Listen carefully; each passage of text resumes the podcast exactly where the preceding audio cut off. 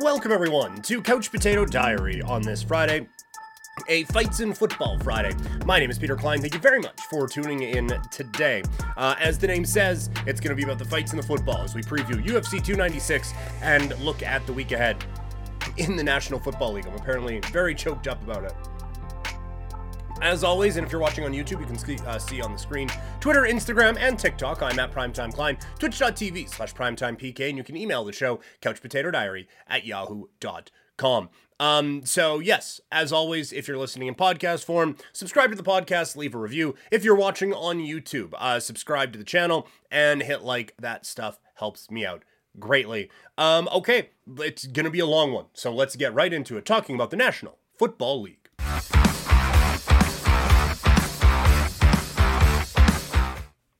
All right, it is our week 15 preview. We should mention uh, yesterday's game was an absolute shit show as the Raiders win 63 21 over the Chargers of Los Angeles, costing Brandon Staley his job. Um, I don't know if it was so much that the players quit on him, but um, I hope so because that was abysmal. What was put out there by the Chargers? It just feels like the Chargers quit in general. I I think that could have been Vince Lombardi out there, and given everything that's gone on with the Chargers team this season, they they, they were going to to quit, but it, was so clear that Brandon Staley was not getting the most out of his team. Um, some would suggest the least out of what was there from a, a, talent standpoint. General manager gets fired as well, so a completely new direction is required out in Los Angeles. Um, and look, like the Kellen Moore um, addition, I thought that was going to be a big one, and it wasn't. So that's um, like it's just they, they've thrown a lot of stuff at the wall recently, and not a lot of it has clicked. So this is going to be a really interesting next hire and a crucial next hire for the Chargers, who basically play 17 road games a year because they are the second team in LA. Um, and basically every fan base just travels to LA to watch the, the, the games against the Chargers, and their own home fans aren't there. Um, they have been incredibly mid for this entire time, and now like it, it is desperation time to take advantage of what appears to be a franchise quarterback. So it is um, it, it's quite the thing out there in LA right now. Um, the, the joys of owning animals. Hey, um, for those listening in podcast form, my hat is covered in pet hair, and I did not realize it until I hit record on here. So that's great. But um, like the, the Chargers, th- this was a move that needed to be made. Brandon Staley just so clearly had lost control of this thing a while ago, and a loss giving up 63 points to a team that was shut out the week before in a dome, by the way. That's a, an understated thing about um, two weeks ago, is that this wasn't a snow game or anything like that. Perfect conditions, everything was fine, and they still got shut out. And then they came out this week and just took the Chargers' lunch money. So uh, a pathetic showing from the LA Chargers that had to lead to what happened today.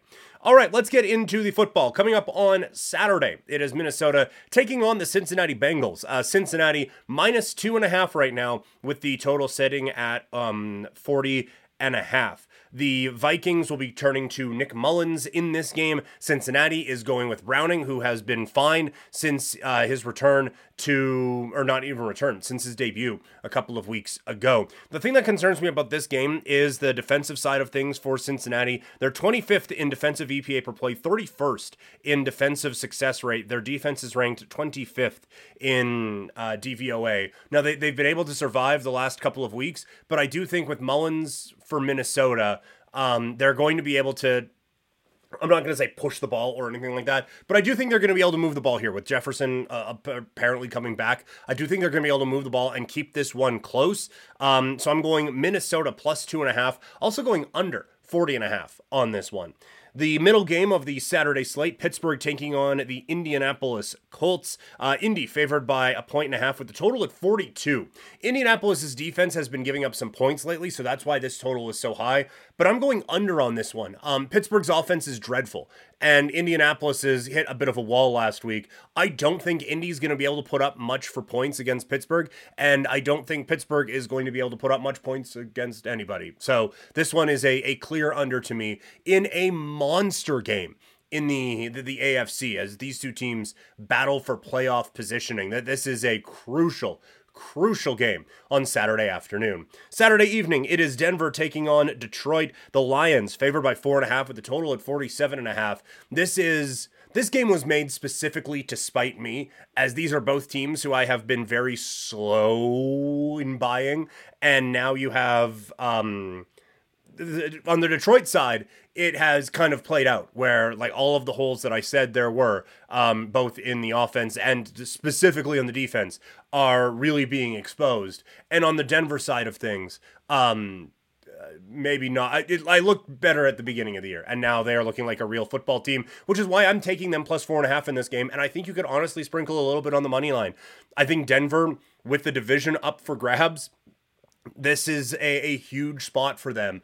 I think Russell Wilson is going to be able to pick apart this secondary in Detroit. And I think a Denver defense that the stats don't look great, but that's because of the 70 points they gave up to Miami. Outside of that, I know it sounds weird, but since that, they've, excuse me, they, have actually been quite good. So I, I think Denver comes away with a win in this game. Um, and, and that just really drives home what a huge loss that was for Green Bay uh, a couple of weeks or last week on Monday Night Football because um, they could be right there for a division, uh, a shot at the division coming up this week.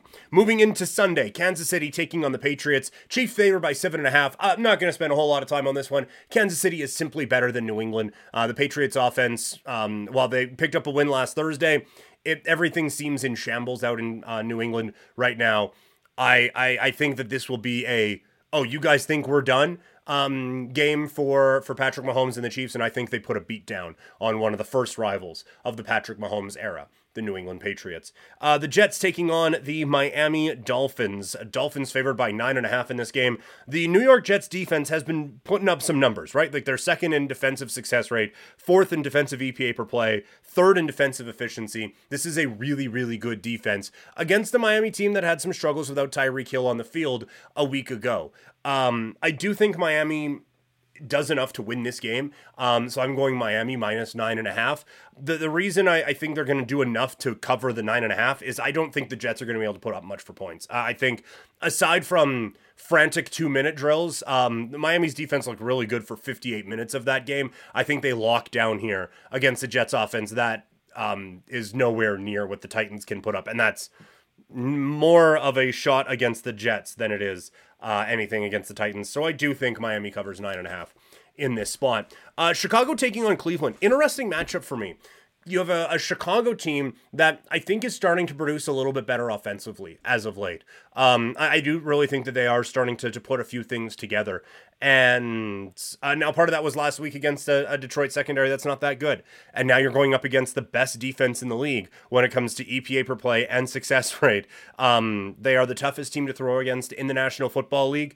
And so because of that, I, I think that they'll be able to I think they'll be able to shut down what Chicago's looking to do, and I think Cleveland comes away with a win of at least three points. So I think the Browns, in again a huge spot in the AFC, come away with a win and a cover of minus two and a half. Houston taking on Tennessee. Um, I like the Titans in this spot. They are uh, three point favorites in this game with a total at 37 and a half.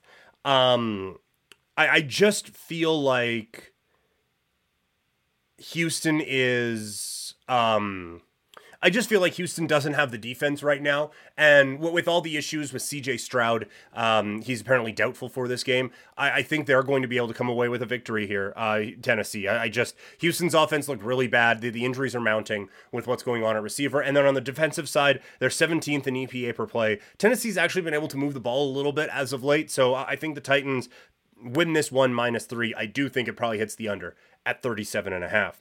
The Giants taking on the New Orleans Saints. Uh, New Orleans favored by five and a half points. I think the New Orleans defense is the big one here. We're all very thrilled about Tommy DeVito and the Tommy Cutlets and all of that. Um, the the New Orleans defense is not Green Bay's defense. New Orleans defense is seventh in defensive EPA and fourth in defensive success rate. I think one of the big things that Tommy DeVito needs is that success rate of being able like okay, first down, pick up five yards. Second down, let's pick up another couple, and then it's third and manageable, and we're able to move it. What does he what does he do when it's third and eight, third and nine, going up against this Saints defense? I don't think it's going to be kind. I think this is a the Giants come back down to earth. I like the Saints to cover in this one, uh, minus five and a half. And uh, you know what? Didn't add it before, but will now. We will add that as uh, one of our plays for the week. New Orleans minus five and a half against the New York Football Giants. Moving on, it is the Atlanta Falcons taking on the Carolina Panthers. Uh, this game will probably be ugly again, as all of Atlanta's games have been this year, and as all of Carolina's games have been this year.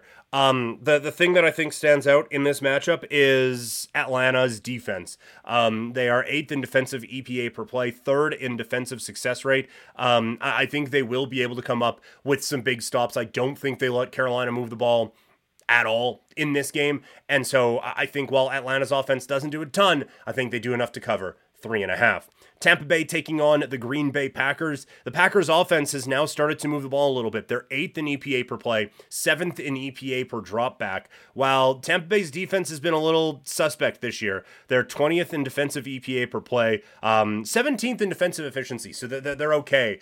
Tampa Bay has been able to move the ball pretty well, and you saw last week Tommy DeVito move the ball in this Green Bay offense, or sorry, on this Green Bay defense. They're 23rd in EPA per play. They are 28th in defensive efficiency. I think that holds them back. I like Tampa Bay in this spot here. We're gonna go Tampa Bay plus three and a half. Uh, that's gonna be another one that we click on that I, I forgot to put down.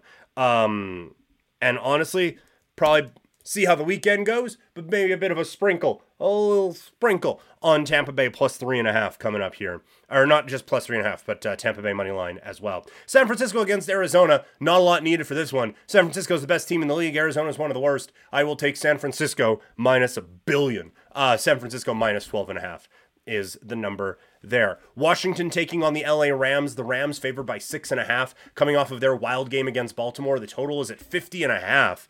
Um, I, I think this one goes under that. I don't think Washington's offense has the capabilities right now of putting up those kind of numbers, but the Rams offense is legit. Ninth in EPA per play, um, sixth in rush EPA, fifth in, um, or yeah, fifth in the league in success rate on the run. They're ninth in offensive efficiency against a Washington defense that was struggling, and then they traded away their two best players. So now they are 32nd in defensive EPA per play, 32nd in uh, EPA per dropback.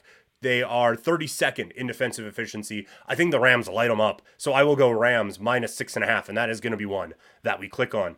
Uh, one of the marquee matchups of the day, and honestly surprised it wasn't flexed. Uh, Dallas taking on Buffalo. You got the Bills favored by two. The total is at 50 and a half. Um, these are the two darlings right now, coming off of, like we said, these two teams have had two of the best wins of the season in the last couple of weeks. Uh, Buffalo with their win over Kansas City, and then Baltimore with a dominant win, or sorry, Dallas, sorry, with a, a uh, dominant win over Philadelphia. Um, the thing that I, I, think separates these two teams right now, because both offenses are great. Dallas um, is sixth in offensive efficiency. Buffalo is third.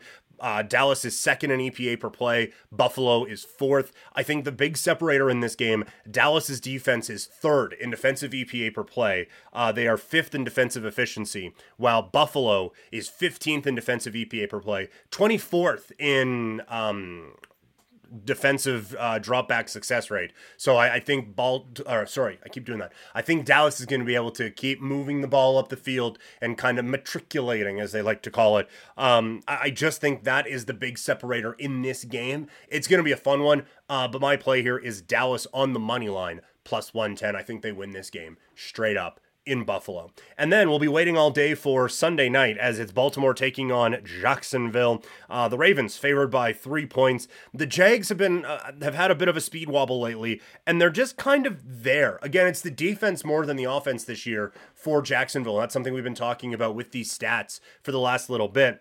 Um, the Jacksonville defense is eighth in defensive efficiency, but Baltimore's offense has been amazing. They're second in the league in DVOA, fifth in offense, second in defense. I just think the Ravens are a more complete team right now.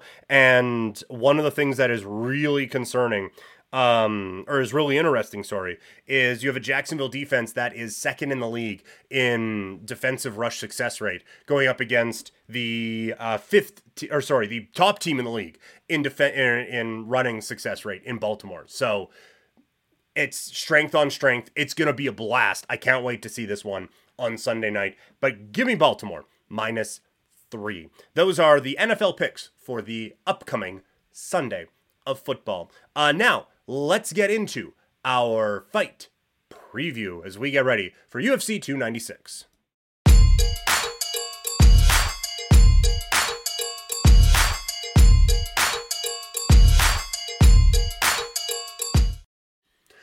It is.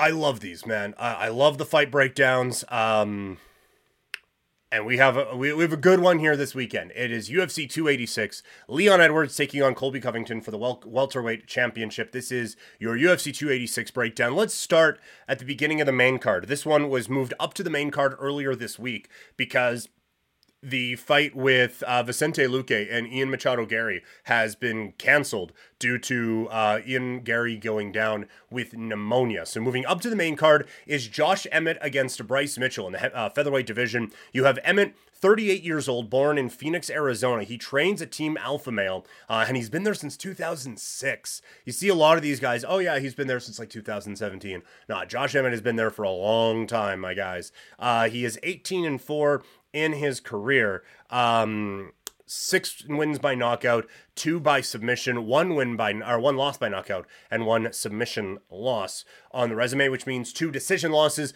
including the most recent one coming up against Ilya Topuria back at the UFC on ABC in June of this year. Uh, it's back-to-back losses after a five-fight winning streak. Four of his last five fights have gone to a decision. The veteran in the UFC, nine and four um, and has been with the promotion since 2016 and a pro since 2011. Bryce Mitchell is on the come up, 29 years old, born in Texarkana, Arkansas, training at Barada. Uh, 16 and 1, 9 wins by submission, 7 wins by decision, and 1 submission loss. His most recent um, octagon outing coming on September 23rd against Dan Ige. It's a unanimous decision win there. It's a bounce back after he also lost to Ilya Topuria. His last four wins have come by decision. His last stoppage win was a twister in 2019. He has been in the UFC since 2018, where he is 6 and 1. The tough undefeated alumni is a BJJ black belt who has also fought in the RFA and the World Series of Fighting. He's been a pro since 2015. I want to pull up the odds here real quick. It's wild uh, uh, for those who um, aren't watching. I, I, had all that memorized and absolutely was not reading any of that whatsoever. Um, like, I, I have a lot of respect for Josh Emmett. I just feel like his strength plays into a greater strength of Bryce Mitchell's, and so that's that's where I get a bit of concern, and that's where I think the odds makers have the concern as well. Mitchell is a minus two thirteen underdog or uh, minus two thirteen favorite. Sorry.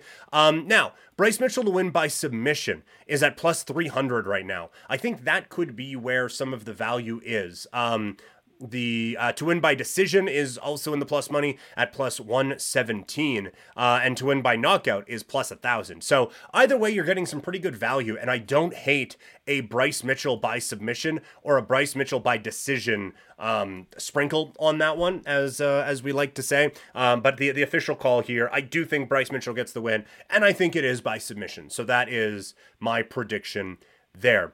This one's interesting um, and kind of sad. Uh, Tony Ferguson going up against Paddy Pimblett in the lightweight division. Ferguson is 39 years old, born in Oxnard, California, training with Eddie Bravo and most recently David Goggins in his Hell Week. Um, if you are unfamiliar with David Goggins, uh, you probably know him from yelling motivational things on Instagram and TikTok.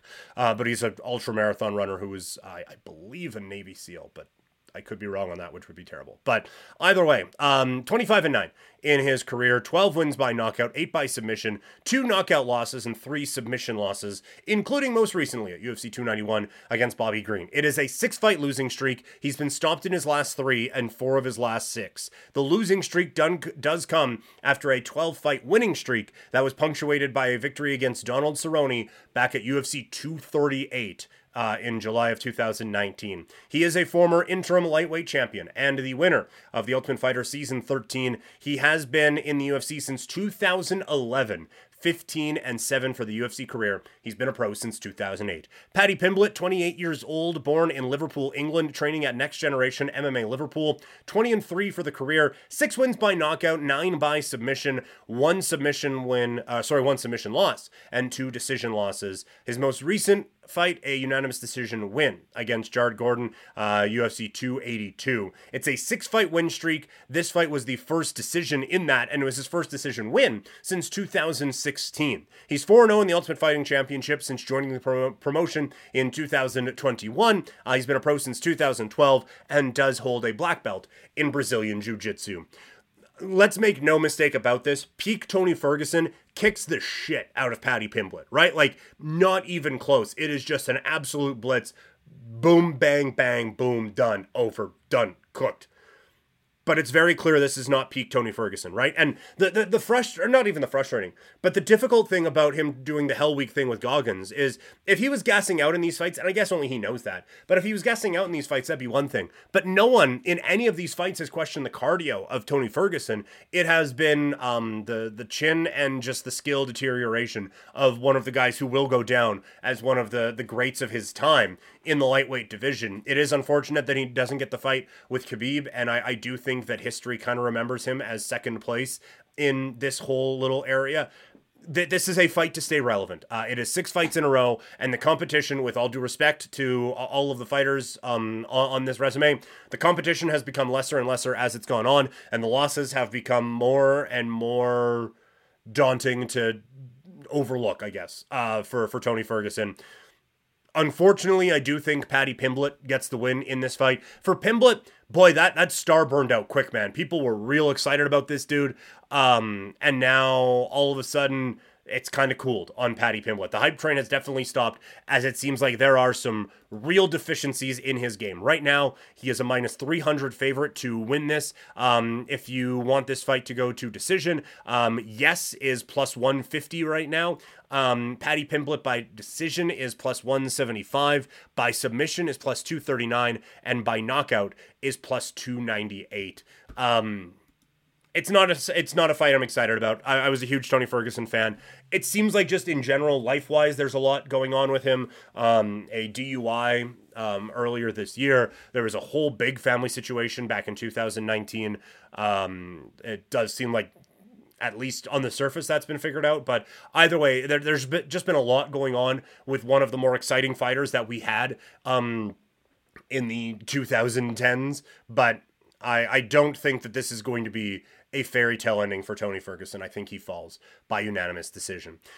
Real interesting bout now in the welterweight division. Shavkat Rakhmonov taking on Stephen Wonderboy Thompson. Rakhmonov, 29 years old, out of the Shirchi district in Uzbekistan. Uh, his family did move to Kazakhstan when he was a teenager. Trains out of Kill Cliff Fight Club, which is quite the name for a place, and also sounds like a place where someone would have this resume 17 and 0, 17 stoppages. They've only needed the third round for one of his fights, and that was the most recent one a submission win over Geoff Neal. Uh, that's sorry, that's only the second time he's been to the third round. He's 5 0 in the Ultimate Fighting Championship, four wins by submission, one win by knockout. He went 7 0 in M1, winning that promotion's welterweight championship. Nine first round finishes. He's been a pro since 2014. He is a master of sport in combat sambo and a master of sport in mixed martial arts. Taking on all time nice dude, Stephen Thompson, uh, 40 years old, born in Simpsonville, South Carolina, training out of Serra-Longo, among a number, uh, number of other places. 17 and 6 for the career, 8 wins by knockout, 1 by submission. He's been knocked out once, and the other 5 were decision losses. He's coming off of a TKO win in the fourth round over Kevin Holland at the UFC on ESPN a little over a year ago. This will be his first fight of 2023. That was his first stoppage win since 2016. It ended a two fight losing streak for him. He's 3 and 4 in his last 7, only being stopped twice or once, sorry. The two-time former challenger for the welterweight championship is 12 and 6 in the UFC after making his debut at UFC 143 Diaz versus Condit. He's been a pro since 2000. 10. There is no doubt in my mind this is a showcase fight, and if Rakhmonov wins, he is the number one contender for the welterweight title. This is old school booking at his finest. This is let's put the hot young kid on the um, on the main card, couple fights away from the top, have him go out and fucking powerbomb the 40 year old guy from Simpsonville, South Carolina, and he'll go out and pick up a win, and and that'll be that, and he'll be the next title challenger for either Leon Edwards or Colby Covington. Um, I, I just I genuinely don't see how Stephen Thompson can win this. As I said there, Thompson uh, picks up his first stoppage win since 2016. I am telling you now, he is not surviving 15 minutes against Shavkat Rakhmonov. Um, Like he, he, would have to be perfect or something. Rakhmonov right now is a minus 599 favorite. Um, for this fight to go to decision is plus 165. That's actually kind of interesting. Rakhmonov by decision is plus 250 right now. Uh, Rakhmonov by submission is plus 120 and Rakhmonov by knockout is plus 250. So that's where I think the value is. I will go Shavkat by submission at plus 120. I feel like that is kind of the the value play of this whole thing. And in fact, that uh, that one's that one's getting a click.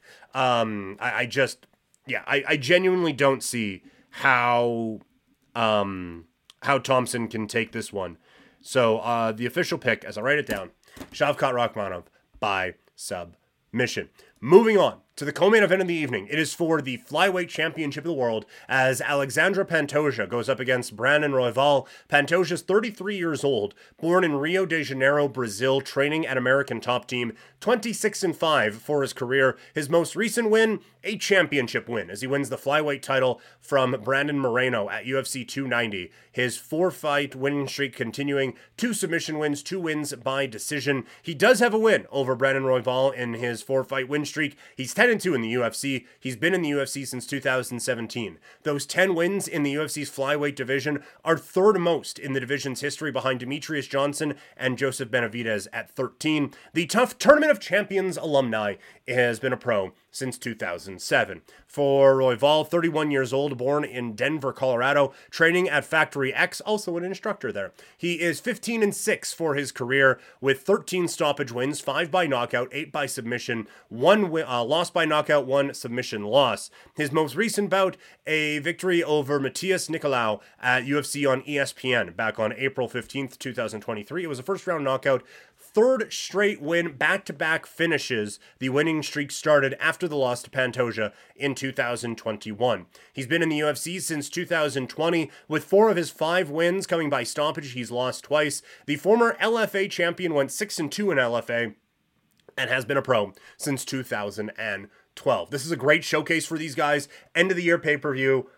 Uh, at least had semi draws at the top uh, but a stacked card nonetheless. And they add to a, a, lot of the talent that is on this. I think Pantoja just continues to, to get the job done here. He showed a lot in that Brandon Moreno fight. And while Royval has bounced back greatly, I don't know if we've seen enough from him to make him think that he can overcome what he lost in that, that first bout. So I think Pantoja retains the championship. And now we get to the main event of the evening for the welterweight championship of the world. Leon Edwards against Colby Covington. Edwards, the champion, comes in at 32 years old, born in Kingston, Jamaica, residing in Birmingham, England. He trains at Team Renegade BJJ, 21 and 3 with one no contest in his career. His most recent win, a majority decision win over Kamaru Usman at UFC 286. It is now 11 fights in or 11 wins in a row with one no contest in there, meaning it's a 12 fight unbeaten streak. That is the longest active streak in the welterweight division. It is the third longest among active fighters in the company, behind Jon Jones's 19 and Islam Makhachev's 13. He has not lost since a loss to Kamaru Usman back in 2015. He does have just one knockout win since 2018. He's been in the UFC since 2014, 13 and 2 with one no contest in there, and a pro since 2011. The challenger and the decided heel in this bout, Colby Covington, at 35 years old, born in Clovis, California, training at MMA Masters, 17 and 3 for his career, four wins by knockout, four by submission, one loss by knockout, one by submission. Um, his most recent win coming against Jorge Masvidal back at UFC 272, a unanimous decision win that puts him now at 3 and 2 in his last 5 fights. If you want a quick trip through the fight catalog of Colby Covington, you are probably not getting it. He has been to the 5th round in 5 uh, or sorry, in his last six fights, four decisions and two fifth round knockouts. Um, seven of his last nine fights have gone to decision. He is the former interim welterweight champion, one of three interim UFC welterweight champions in the company, along with George St. Pierre and Carlos Condit. Covington's 67 takedowns landed in welterweight competition are second most in the division's history behind George St. Pierre. Um, he also is, has the second most total strikes in a UFC fight, landing four, uh, 541 against Robbie Lawler at UFC on ESPN 5, uh, the second most behind Max Holloway's 746. Sorry, that's attempts. 541 attempts, um, behind Max Holloway's 746 attempts at UFC on ABC One. Covington is a BJJ black belt to go along with a NCAA Division One All American status um, that he got at Oregon State. He is 12 and 3 in the UFC and has been with the promotion since 2014, two years after his professional debut. There's a lot that goes always a lot that goes into Colby Covington fights. Um, I would never want to host a podcast with the guy. We have significantly differing um, political views. I will leave it at that.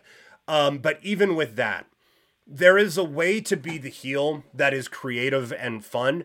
Um, when you say I'm going to drag you to hell and we'll see your dad there, that's lazy and just like it. I know it's shitty and I know it's designed to be shitty and it's all just a shtick. Um, but at some point, like you are your shtick. And I think he has kind of become his shtick. It's not a good one, it's a lazy one. Now, look, he's talked his way into a championship because there is no way this resume of three and two with a unanimous decision win over what's left of Jorge Masvidal is enough or should be enough to justify you getting a title shot. It, ju- it simply is not. So, resume wise, it doesn't deserve a title shot. He has successfully talked his way into another title opportunity and he said that it was stolen from him before um it's just it's that again it's pro wrestling heel stuff right like i've i've never legitimately lost um again political views but I, I've never legitimately lost, and now I'm going to get a belt that's rightfully mine come this Saturday on pay per view and bring it back to America. Um, it's just it's tired and it's blah. And so I will admit, watching tape on both of these guys, I say watching tape, it's on fucking internet, man. Uh, but watching the fights of both of these guys, I will admit I was looking for ways to believe that Leon could win this fight. And I, I do think the most likely outcome is Leon Edwards winning this bout. Uh, right now, Edwards is the favorite coming in at minus 145, Colby uh, a slight underdog at plus 139. Um, if you think it's going to go over, so do uh, odds makers, as right now, over four and a half is at uh, minus 200. And so, yes, I, I will admit, like, I, I am. I am fed up with the shtick and wouldn't watch this if I, I had the option to, I suppose. Um, because I just I don't I don't want to support what he is about, quite frankly. So there's that. But now breaking this down from a technical aspect. One of the things that I, I think would be concerning um for for Leon Edwards against Colby Covington is obviously the wrestling, right? Division one, um, all American, and now you could say like, well, he just beat a wrestler twice in Kamaru Usman. Usman was able to get in deep on a number of takedowns and get him down, um, but then wasn't able to get the control. And so if that happens, if this stays a stand-up fight, Edwards beats him up. Um, Covington, as mentioned, put a bunch of volume together. He is a bit of a front runner when it comes to that. Um, there wasn't a whole lot of resistance coming from Robbie Lawler. We just did a legacy look on Robbie Lawler. Um, that was not the Robbie Lawler that we watched against Melvin Manhoef, right? That this was a different guy. And Colby Covington admittedly rolled through him, right? Like I couldn't have done it. Um, it, it takes a lot to be able to throw 541 fucking strikes in a UFC fight. So that's wow. But for um for Edwards, that the stand-up advantage is so clear. And so the the main game plan is going to be keeping this fight to um, at a, a stand up level as much as possible and keeping this where like he has the advantage. For Colby, it's going to be get this one to the ground and hope the crowd's booing a lot. Because if it's boring, that means Colby Covington is winning this fight. I do think that he has a slightly better top control at this point in their careers than Kamaru Usman. But I do think that his strike up, uh, his strike up, his stand up, while again all that volume against Robbie Lawler, I do believe that it is not quite at a technical level that Kamaru Usman got his strike uh, striking game to. And so I think that's where Edwards has a real advantage. And one of the things I liked from Leon basically every time, especially the beginning of the fight, every time Kamaru came in in their second fight, Leon was there with a quick uppercut. Um, he was switching stances a lot, which made it uh, a little bit difficult for Kamaru to get going, especially on the single legs that he likes to do early on in the fight. Um, and so he would he would kind of duck in when he was trying to charge in and get in for a takedown. And Edwards' movement was very good for a lot of this. And again, his sense of range allowed him to back up, hit a quick uppercut, and circle away. And I think that's where he has the edge in this fight. Colby's boxing is not like rudimentary, but I don't think it's advanced enough that he's going to be able to cut off the cage and stop Leon from doing what Leon wants in these bouts. The quick kicks and the quick strikes, I think, are going to be too much for for Colby Covington to to to really get a grasp on here. The thing that would concern me from Edwards' standpoint is that as it slowed down, it was a little bit easier for Usman to get takedowns on Leon. And I think Colby will do a bit of a better job of maintaining that top control than Usman did. And that was a big part of that fight at UFC 286 is Edwards, even when he was taken down, was able to get right back up right away. So it, it's it's an intriguing fight. There is absolutely a way Colby Covington wins this one. I do think Leon Edwards gets the victory here. Uh, so we are going Leon Edwards by decision in your main event at UFC 286. 86. So that is the UFC breakdown. You guys have heard me click on a few things during the show. What are the picks to click for the weekend? A busy today's ticket coming at you.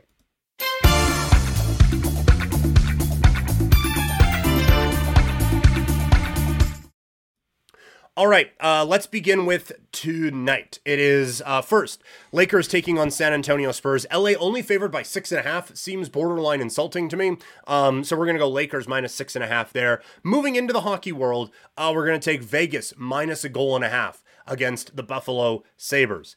On to Saturday. Um, Leon Edwards over uh, over Colby Covington. We are taking that one, um, and we are also going Leon Edwards by decision over Colby Covington. That one came in at plus 160.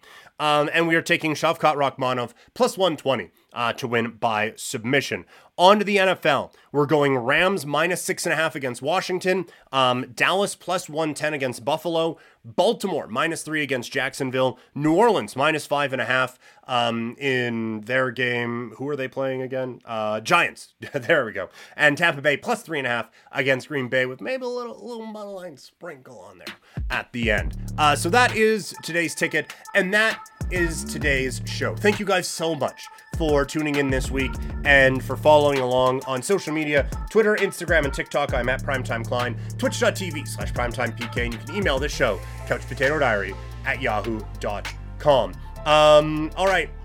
Find me on uh, social media. We just covered that. If you want to support this show, subscribe to the channel, like the video. That stuff helps. Share that with your friends. That's greatly appreciated. Um, and you can also, um, if you're listening in podcast form, subscribe and leave a review there. In terms of weekend content, I'm going to be on Game Over this Saturday as the Flames take on the Tampa Bay Lightning. So we will have you covered for that one um, there. And I would hope that I get a UFC breakdown coming up this weekend, but there's a lot going on over here right now. So um, that might have to wait until next week. But either way, we'll have somewhat of a breakdown of the last pay per view for 2023 for the UFC. We're going to have some rundowns of everything in sports uh, over the next little while as well um, as we get into year end stuff. Definitely going to have best and worst of the worlds of uh, professional wrestling and mixed martial arts. Um, and we'll have that for other worlds as well. So that is what is coming up on the shows this week, uh, over the next couple of weeks. Also, next week, I should mention, I'm on Sportsnet 960 The Fan, actually quite a bit between now and the end of the year. Um, I am on Monday to Thursday next week, 1 to 3, and then I'm on the morning show on Friday, um, and then the 27th, 28th, and 29th. I am back on the morning show there as well. So, busy times around here. Always love talking with all of you, and we will talk later. Have a good weekend, everyone. Chat with you on Monday. Or maybe sooner. Probably definitely sooner.